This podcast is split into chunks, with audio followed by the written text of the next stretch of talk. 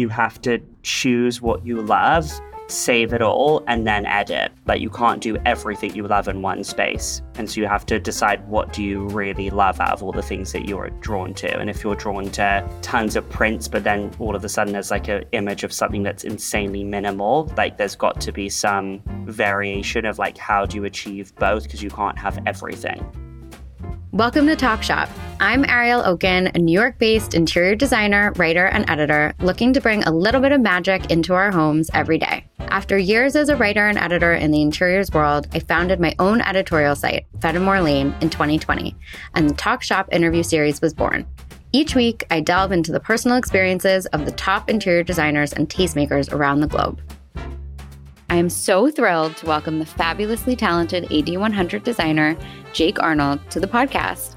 Jake's work, eponymous with ease, luxury, and comfort, is at the forefront of a new wave of designers, creating fresh, modern spaces that transcend time and trends.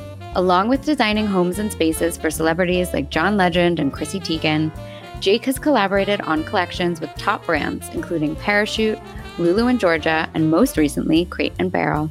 Earlier this year, the e-design platform that Jake co-founded with his best friend Leo, The Expert, where I'm one of the expert designers, launched an e-commerce line, providing consumers access to the best of the trade brands, rare vintage, and made-to-order showrooms from The Expert's impressive roster of designers. And look out for Jake's new podcast, The Expert, out now.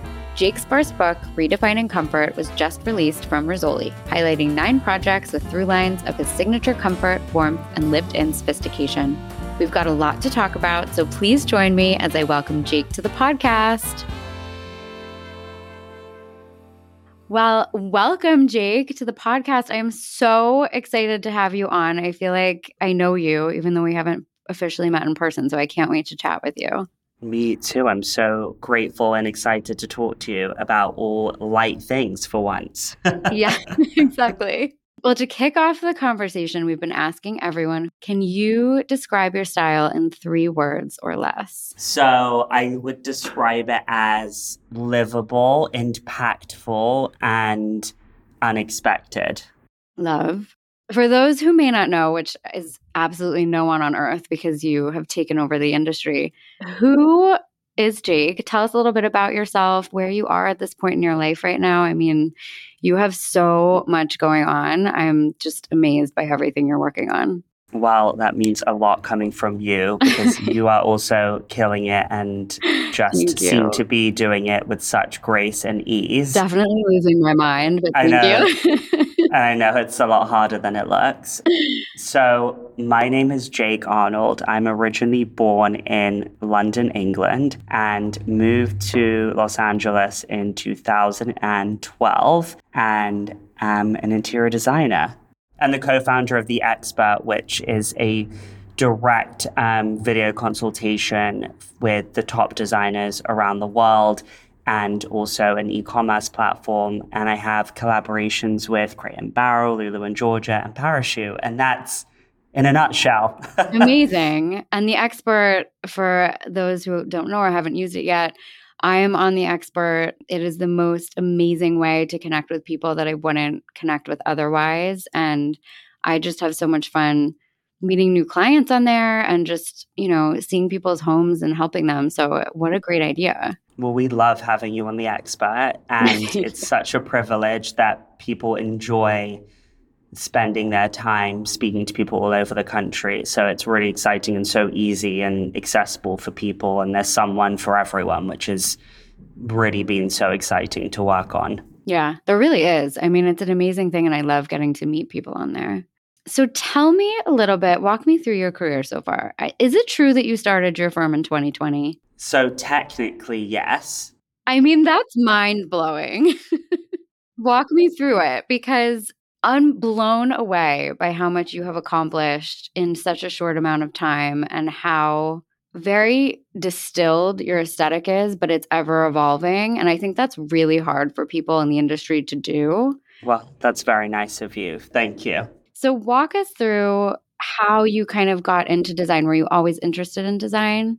Yeah, I think my background into design is similar to a lot of designers that I've always been obsessed and moved my bedroom around as a child and like was going around my friends' houses and moving their rooms around. Yeah. So it's always been in my DNA. But then I studied business and economics at university. And in my last year, I was having a really hard time at university. It just was not for me. And I read this book. Actually, it's called The Secret. A lot of people, I'm sure, have heard of it. And if Oh, you yes. haven't, it's it, it's definitely not a book I would need to recommend now because there's so many others. But at the time, it's very much like basic overview of law of attraction. Yes. And it was like the first of its kind. Like I remember when that came out. Yeah, it was just like a very simplistic, easy approach. And I think that you find those like crumbs, I guess, like as you go. Mhm. And for me, it was the right time. And I read that book and I realized, oh my God, I could do whatever I want. And I really should start just like deciding and, and making my future and being a co creator. So I just reached out to a design firm in LA on Twitter. I don't even have Oh a Twitter God. account now. and I tweeted them and I was like, "Hey, do, I wish I could find the tweet. I'm gonna, I'm actually gonna deep dive after this because I keep meaning to. frame that. I do want to frame it, but I remember writing like, "Hey, I was just wondering if you offered an internship. I'm from the UK," and they actually responded. That's wild. And then I went for the summer. I'd never been to Amer- like LA at all, California ever beforehand, and so I didn't know. How did you pick that specific firm? I think it was just weird. I, I searched interior designers looking for designers in London just to do an internship. I didn't have any intention of moving here. I didn't even know at that time, no one, like when I was 20, no one I grew up with was moving countries. Like that was not Yeah. a thing. I think in my head, when I saw this company in LA, I think like most people in their early 20s have this whole concept of what California is like It's like New York too. it wasn't even a choice of New York or LA. I think I just saw this company and they had a sizzle reel on YouTube of a show that they were do- Oh about God. to do like a reality show. And this was at the time that like the Osbournes and those types of oh shows Oh were God. huge. And I was just like, who are these people? Like they're Yeah. working on these amazing projects and working with like Courtney Love and like all these crazy clients, which was so far removed from where I'm from, which is like the suburbs in England. Yeah. That's essentially like Couldn't be further from what LA is. Yeah.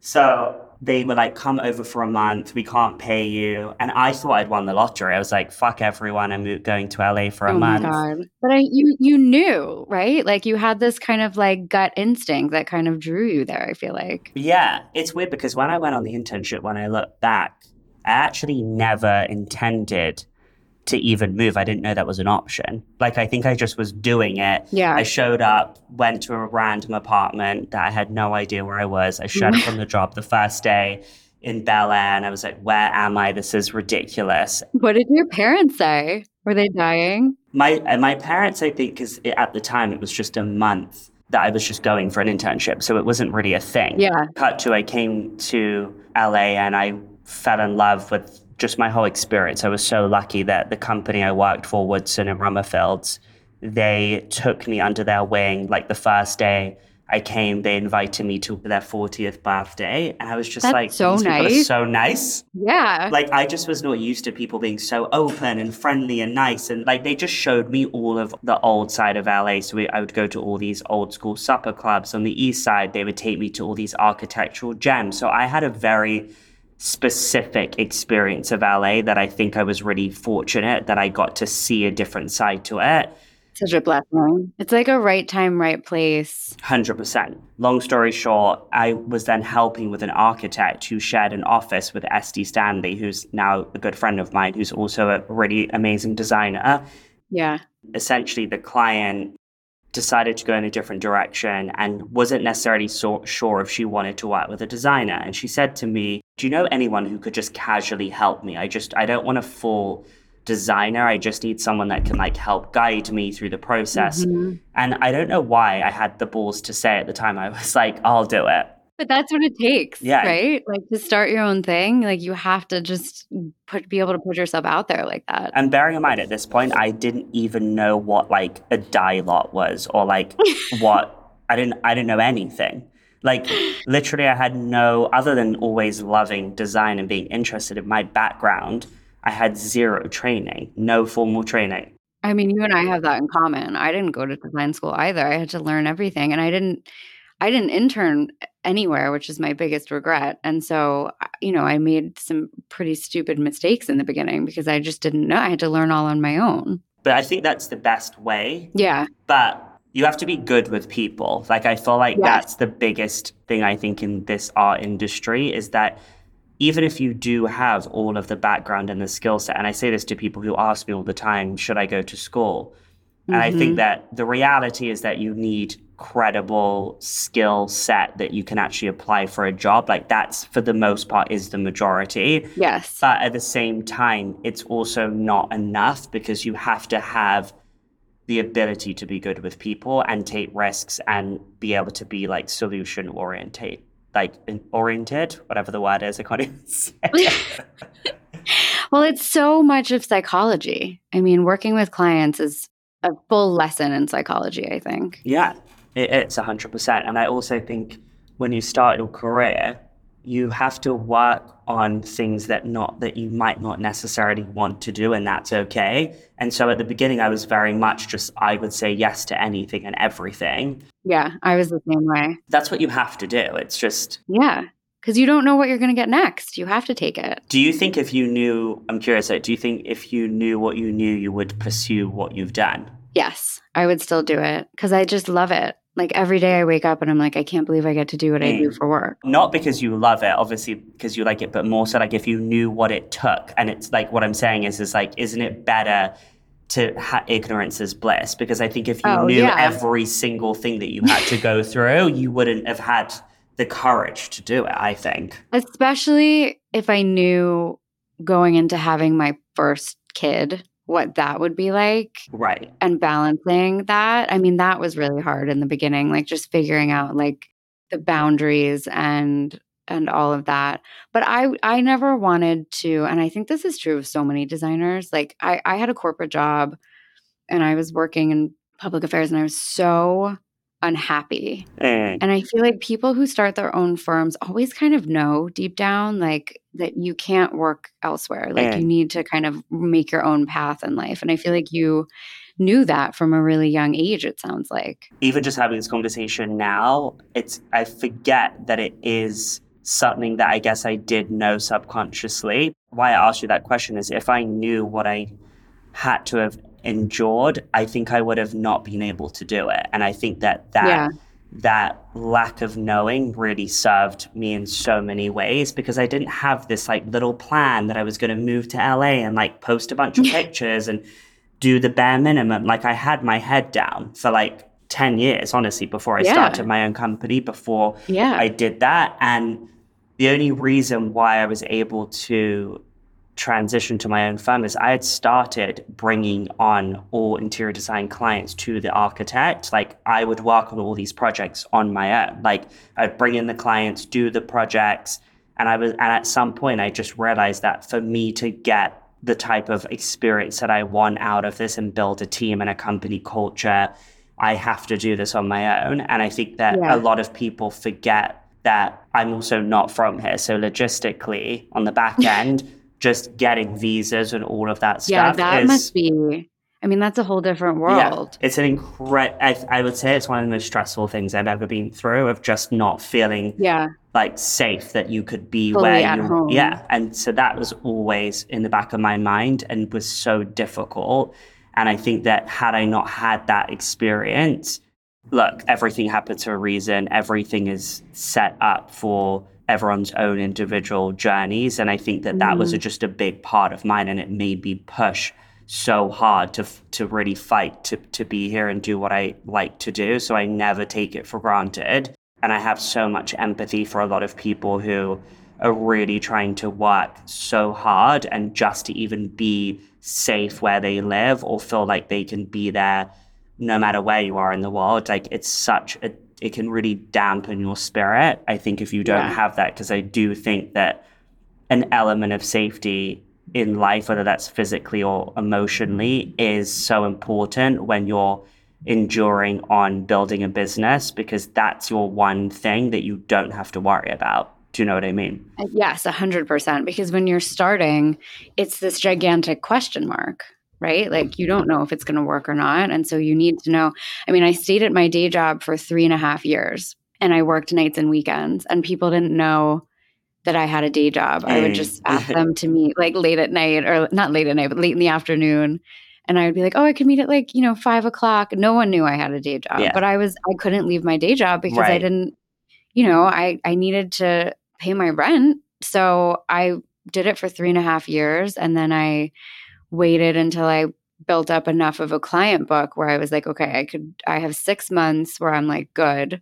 And if it doesn't work, I'll find another job. And, if not, then great. And thank God. Yeah. worked. No, 100. I mean, 100%. I think it's just, it's always a risk. And I think, especially when you don't have everything set up for you, and some people who, if you don't have connections or know people, I think our industry is very much represents a very closed off environment for people to break Yeah. into because I do think it tends to be either people who have like family connections and all that stuff. And I think when you don't have that, it can kind of make you not feel as confident to go for Yeah. your goals and dreams. And I and why I keep saying that like not knowing and having such a plan is always the best move and just to work incredibly hard and be the best at what you're doing at that given time I always think serves people because I think when you are so planned, it's just you set yourself up for failure because as when it doesn't go to plan,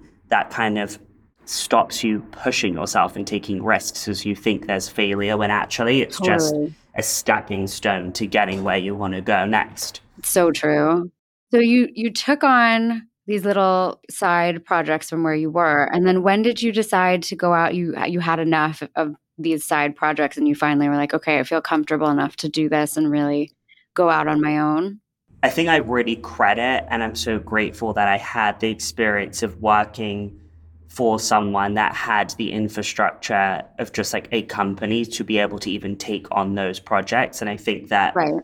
I now can look back and like really honor and be happy that I had that experience. But I think in 2020, honestly, just before the pandemic, I was gonna say crazy timing. I can't even explain to you the level of stress that like I mean, that I was that lo- in 2020, honestly, for the last three years. But I had really amazing clients that I got from like press and really Instagram was so instrumental for me, to be honest with you. And I think that it was at a time when I first m- moved to LA, a lot of designers were working on really bright, beachy type of aesthetic. And I think when I came here, I was doing everything was a lot moodier, darker, and and at that time, you weren't seeing it as much. I feel like you've crafted like an entire genre. Of course, like everything is derived from something, and I'm incredibly inspired from like where I grew up in in London, and also a lot of my favorite designers that I look up to in Europe. Like that is definitely more of a sentiment that I think that Europeans live by. That's a lot layered, richer, darker, moodier, and I and Mhm. people in LA specifically were not doing that, of course, because it's it kind of contradicts the the climate and the environment. Yep. But I was that was like my big thing, and I think that people it allowed me to kind of I think people noticed that and they wanted Yeah, because it was different. something that was different. And I, I think at the time I didn't even realize I was doing that. It was more just my natural inclination happened to be like richer, moodier spaces. And I and to your, to your point, it's like now I want to ev- always am trying to evolve because I think no designer, and I'm sure we're the same, you don't want to be pigeonholed into an aesthetic versus a feeling and all designers want to say that we can do anything. And I think you've done such a beautiful job at it. I mean, all of your projects have a through line that you know it's you, but they all are so different and iterative in different ways. And I think that's really hard to do as a designer. So, I mean, Thank and you. the bespoke element also, I mean, everything you do is so custom. I mean, the tree in John and Chrissy's house is oh insane. Oh my god, that tree. That tree. the fact that you what, did did you embalm the tree? Wait, how did you I like real trees only. I don't do fake plants, trees, Yes. none of it. But at the time, I was like, there's no way I'm putting in like a 20 foot tree that is in a month is just going to die inside and then yeah, we're stuck you would need with like it. a full irrigation system. Also, for those who don't know what we're talking about, Jake has designed for like many, many A-list celebrities, and among them are John Legend and Chrissy Teigen. And in this house, they put this gigantic, is it an olive tree? yeah. A gigantic olive tree that sits in the house, like in the middle of the house. It's the craziest, most beautiful thing. So tell us how you got it there.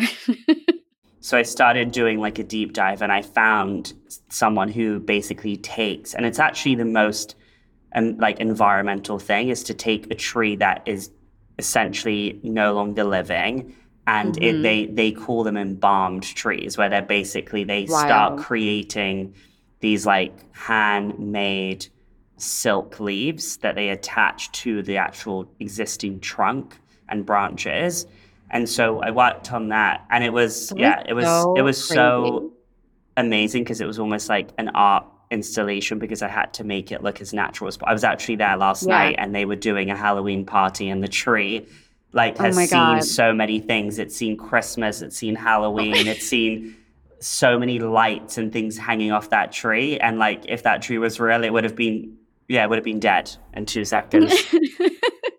so it's amazing to me that you have the ability to kind of shift gears in a sense. Like you have this sense of creativity. You work on the most, truly, like the most bespoke of homes.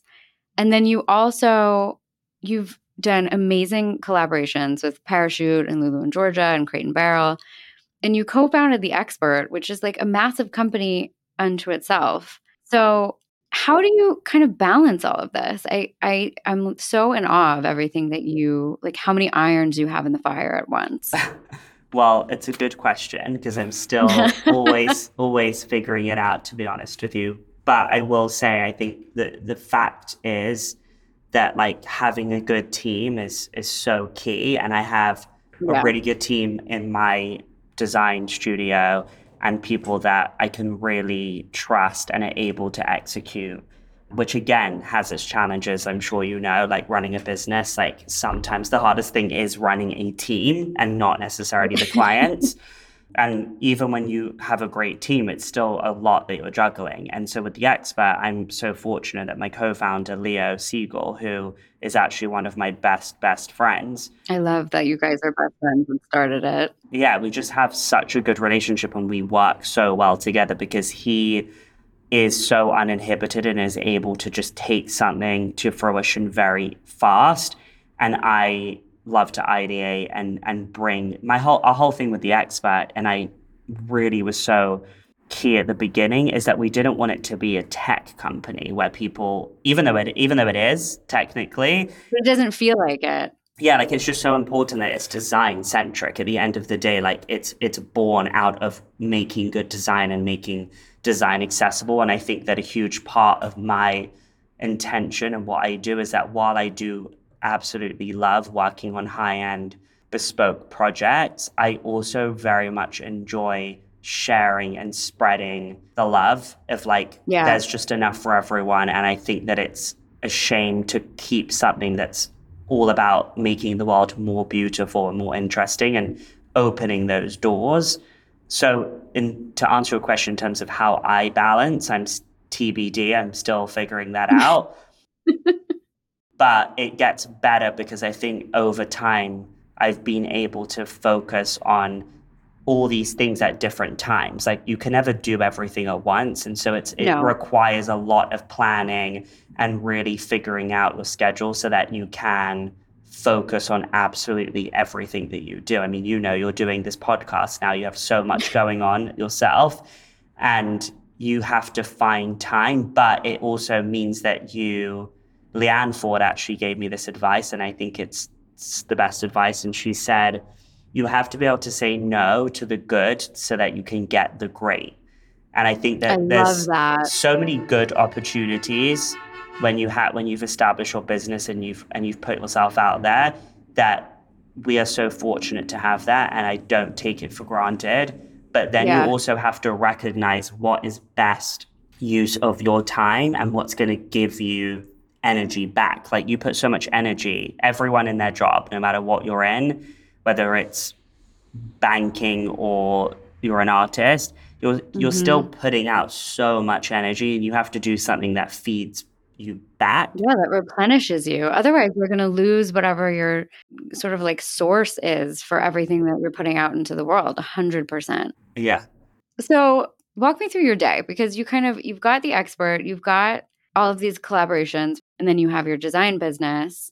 What does it look like day to day? I mean, I know everybody's day to day is kind of different in the design world, but so every day is different, and I kind of block my calendar so that I have some type of schedule so that I know and don't get overwhelmed in the week. So I really allot specific times. I do certain expert related things at certain times. Same thing. Yeah. The thing with all the collaborations that they're very heavy at the beginning and you're there's a lot of involvement. And then eventually and all the way up to launch and then you have launch. But in between yeah. starting and launch, like there is a period where we're not involved every day. It kind of goes quiet. Yeah, it, it does go quiet. I think majority of my time is always on client projects, which I always try to edit as much as my time to just be pure design, to have everyone else in the team take care of everything else because that is yeah. the time best spent. I haven't been doing it because sometimes you have to get involved in everything. Yes. But for the most part, I think it's a really smart way to structure a firm. Yeah, because technically, like, I think I've had clients in the past that are like, how do you have time to take on this project? I'm like, because it's because when I'm just designing, that is comes easy. That's the easy yes. part. The, the pure creativity. Yeah, the logistics are the, the, the logistics are the nightmare. Yeah, yeah exactly.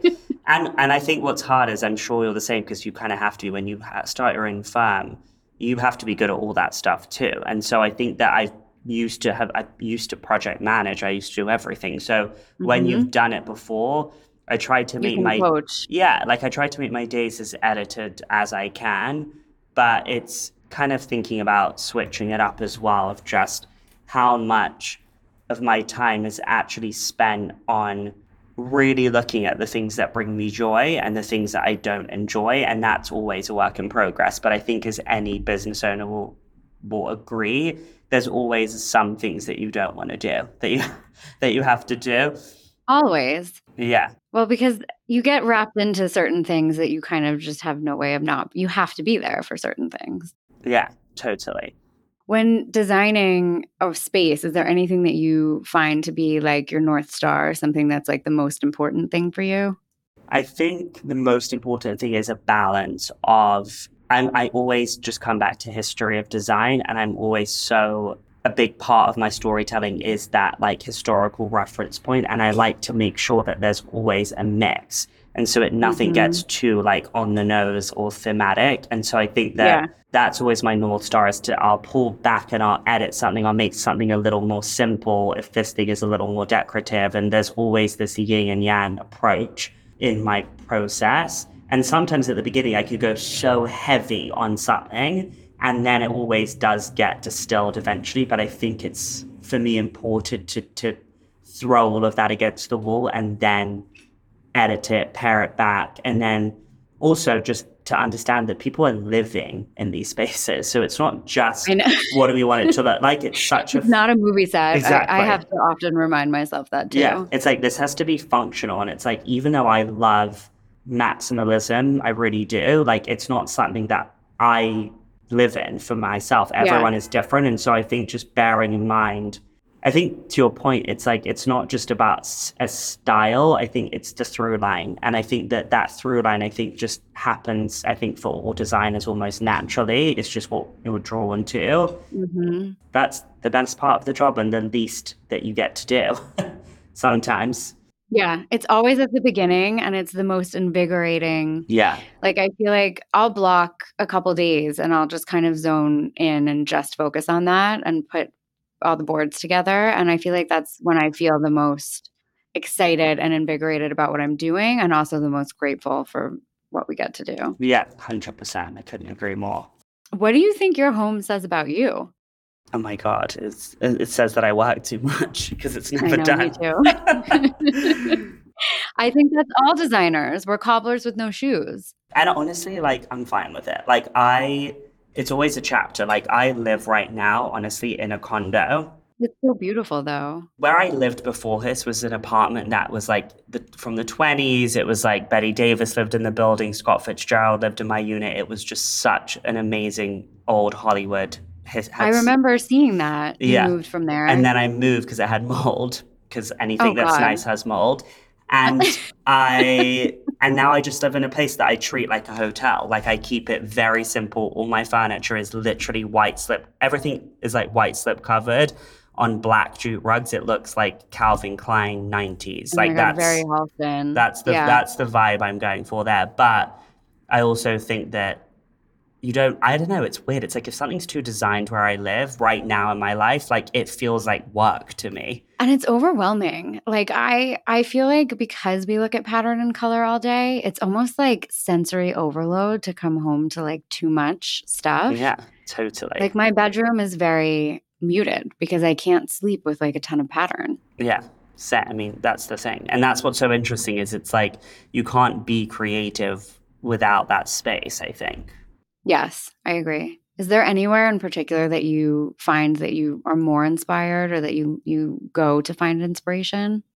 I mean, I think like most humans who have a brain cell will agree that like any, anything in France, honestly, like I know it's very cliche. I love France so much and I find it to be it excites me and gives me so much joy when I can put all of the pieces together of the history of all the things I love and I see where it stemmed from and I understand the backstory. And that just gives me so much joy. And I find that I'm mostly attracted to a lot of like French design, especially like 30s, 40s, and like, and yeah. then, and then even like honestly, like 17th century. So it's all in the mix. I can see so much of like the 30s in your work, I feel like. Oh, thank you. You have a Frances Elkins element to oh my you. God, what a compliment. Love. Love. My favorite book.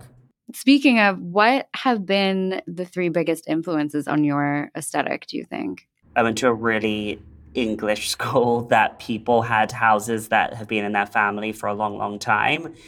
And so I would go to these crazy old original Georgian Tudor you name it. Mm-hmm. And and so I was always in that. And the school I was in, uh, the building was like a was like a Georgian manor house. Now I go back and I was like, wow, I was around a lot of that growing up, and I never yeah. realized. And I used to think it was all old and horrible at the time. but it is a huge part of my work is influenced by that. And I think just the relaxed, laid back part of California. And and I think there's so many elements from French 30s, 40s, and like Belgian a little bit. And I, I kind of am veering off being inspired from the Belgian minimalism because it's, again, how everything is context. And I think just learning that, again, like you evolve. Like there was a point in time where I loved that, but I now prefer to create a story depending fully on the context of a space and not necessarily trying to hone in on an aesthetic because I find that that's very limiting. It's funny you said about growing up because I grew up in an area called the Main Line, which is like a small, small town outside of Philadelphia. And I went to an all girls school, and it, the building's very, very old for America. It was 1888. Mm. That's like mm. new for mm. you. but I think so much of where I grew up also, in Fort, like we had these old Pennsylvania stone field houses. It's like very Americana. And I think that like subconsciously kind of like seeped into the way that I perceive the world and kind of like design. I think it's a fascinating exercise to think about where your subconscious aesthetic is coming from. Totally. And I think that's what's interesting you just said about where you're from is the the Americana element to me mm-hmm. of why I love living here so much. And like when I look at Slim Aarons book, honestly, like I just love yeah. the cheekiness of the the elevated. And so I take so I love like in LA, if you go to Hancock Park, you have these like Tudor esque buildings next to palm trees. Like it's so none of it it's makes sense. Tension. Yeah. And I and I love that playfulness that America has, I think, in design where it's a little more like th- it's like when you take someone like it, I almost feel like I'm American when I go to Europe now because I'm so enthusiastic about everything in a way that I never used to be. Because I feel like you have like a new set of eyes. Yeah. You're like, oh, oh my God, this is where I grew up and look how amazing it is. Like this lamp on the street is insane. Like Yeah. I can't believe this trash can is like the most stunning trash can I've ever seen. No. It's so true though. you because you don't realize that, but when you take yourself out of it, and by the way, that I think is the best thing about Americans is their optimism and enthusiasm. Because I do Yeah. think that I didn't grow up with that. Like people, English people are not that way at all. For the most Yeah. part. So I do really love that element too. Is like there's got to be a chillness to everything. It can't be too serious. And yeah, just it's it's meant to be fun. I want to go into some rapid fire questions that we do at the end for everyone. Great. Because I feel like they're not design related, but I feel like they just, people know a little bit more about you as a human. Sure. So, what is your favorite food? Okay, so like very random. It's not like a full meal, but one thing that will make my deathbed is taramasalata with like hot pita bread is one of my favorite things of all time. Oh like, my God, yeah. but then I also love like a, a baked potato with, and this is so English, I love baked potatoes. but they're my favorite thing ever. My friends make so much fun of me. They call me the potato girl because it's like my favorite food. It's so good. Favorite drink? Tequila. Me too.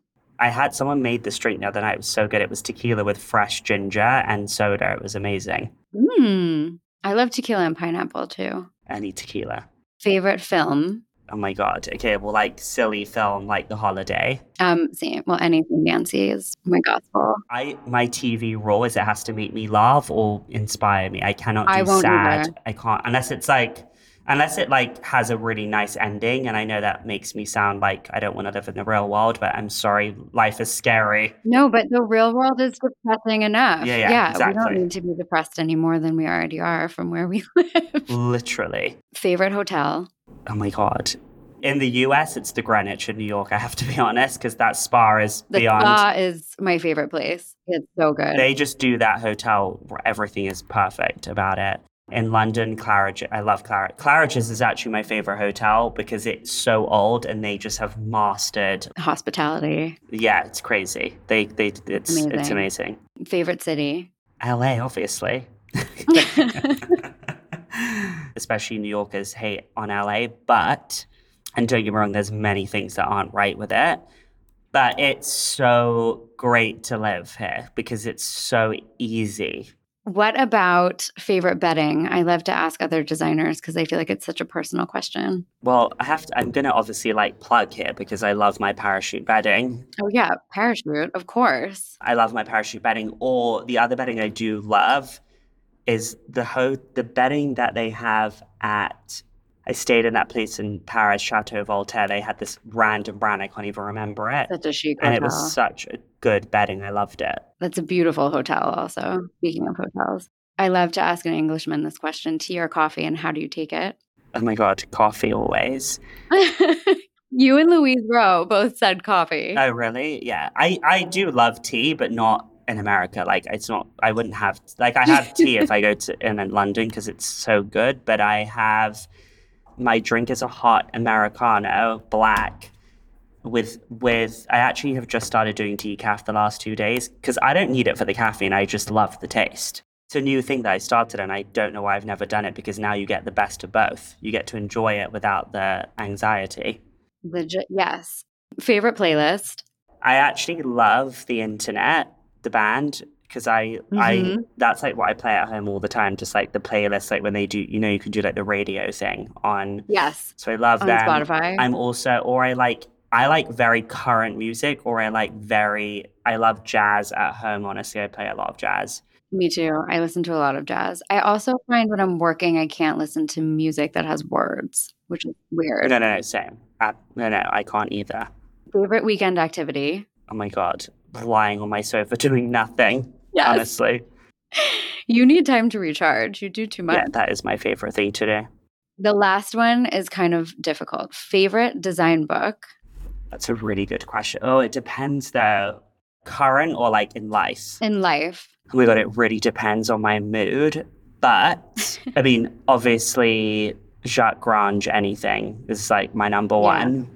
I also have this book that my mum gave to me when I was like 16 that's called like Elements of Style or something. And it basically goes, it's like the whole Bible of just like all the architectural like history and details. And for some reason, I could get lost in that book for days Yeah. nothing makes me more happy of like putting the pieces together of like where things originate from and why they were done a certain way and then i just go on a deep rabbit hole online so i love anything that's like historical i love Okay. So, a final few words.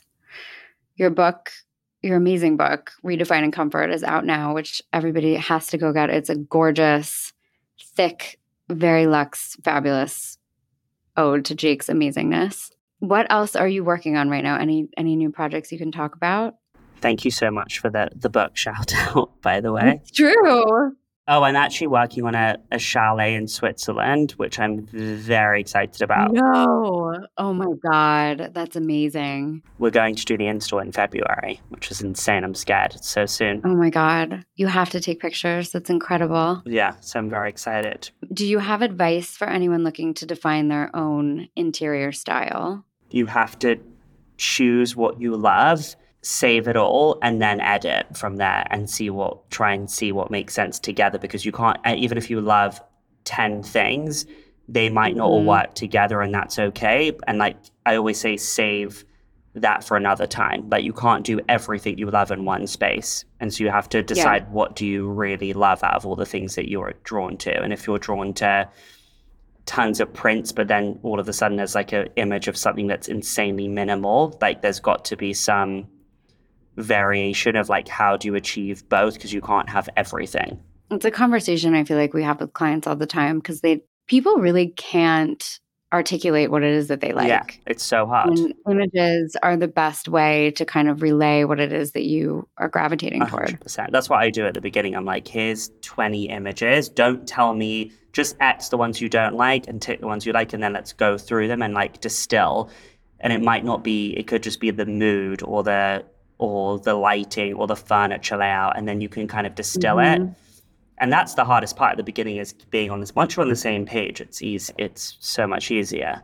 Yeah, and the photos are the best way to do it because that's like the com- the only common language between designer and client is imagery. Yeah, yeah, totally. Where can listeners find more about you and your brand? So you can go to www.jakearnold.com and on there it has my our portfolio it has our projects and some of our collaborations the book everything it's all the whole world of ja is on in one place Amazing. Well, you're the best. Thank you so, so, so much for being on the podcast and hanging out with me. God. I feel like I just sat down with a friend for an hour. same i literally just had the best time it's what i needed it's like the best type of work to do on a monday well thank you so much for having me. It was so fun. And congrats to you too. It's so nice to speak to Oh my God, someone and thank like i think it just is so lovely that like in our industry there's so much for everyone and it's so fun to be able to celebrate each other. So i really appreciate it. That's a wrap for this week's episode of Talk Shop. Thank you for listening.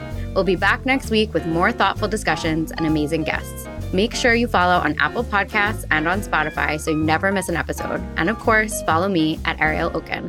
See you next week.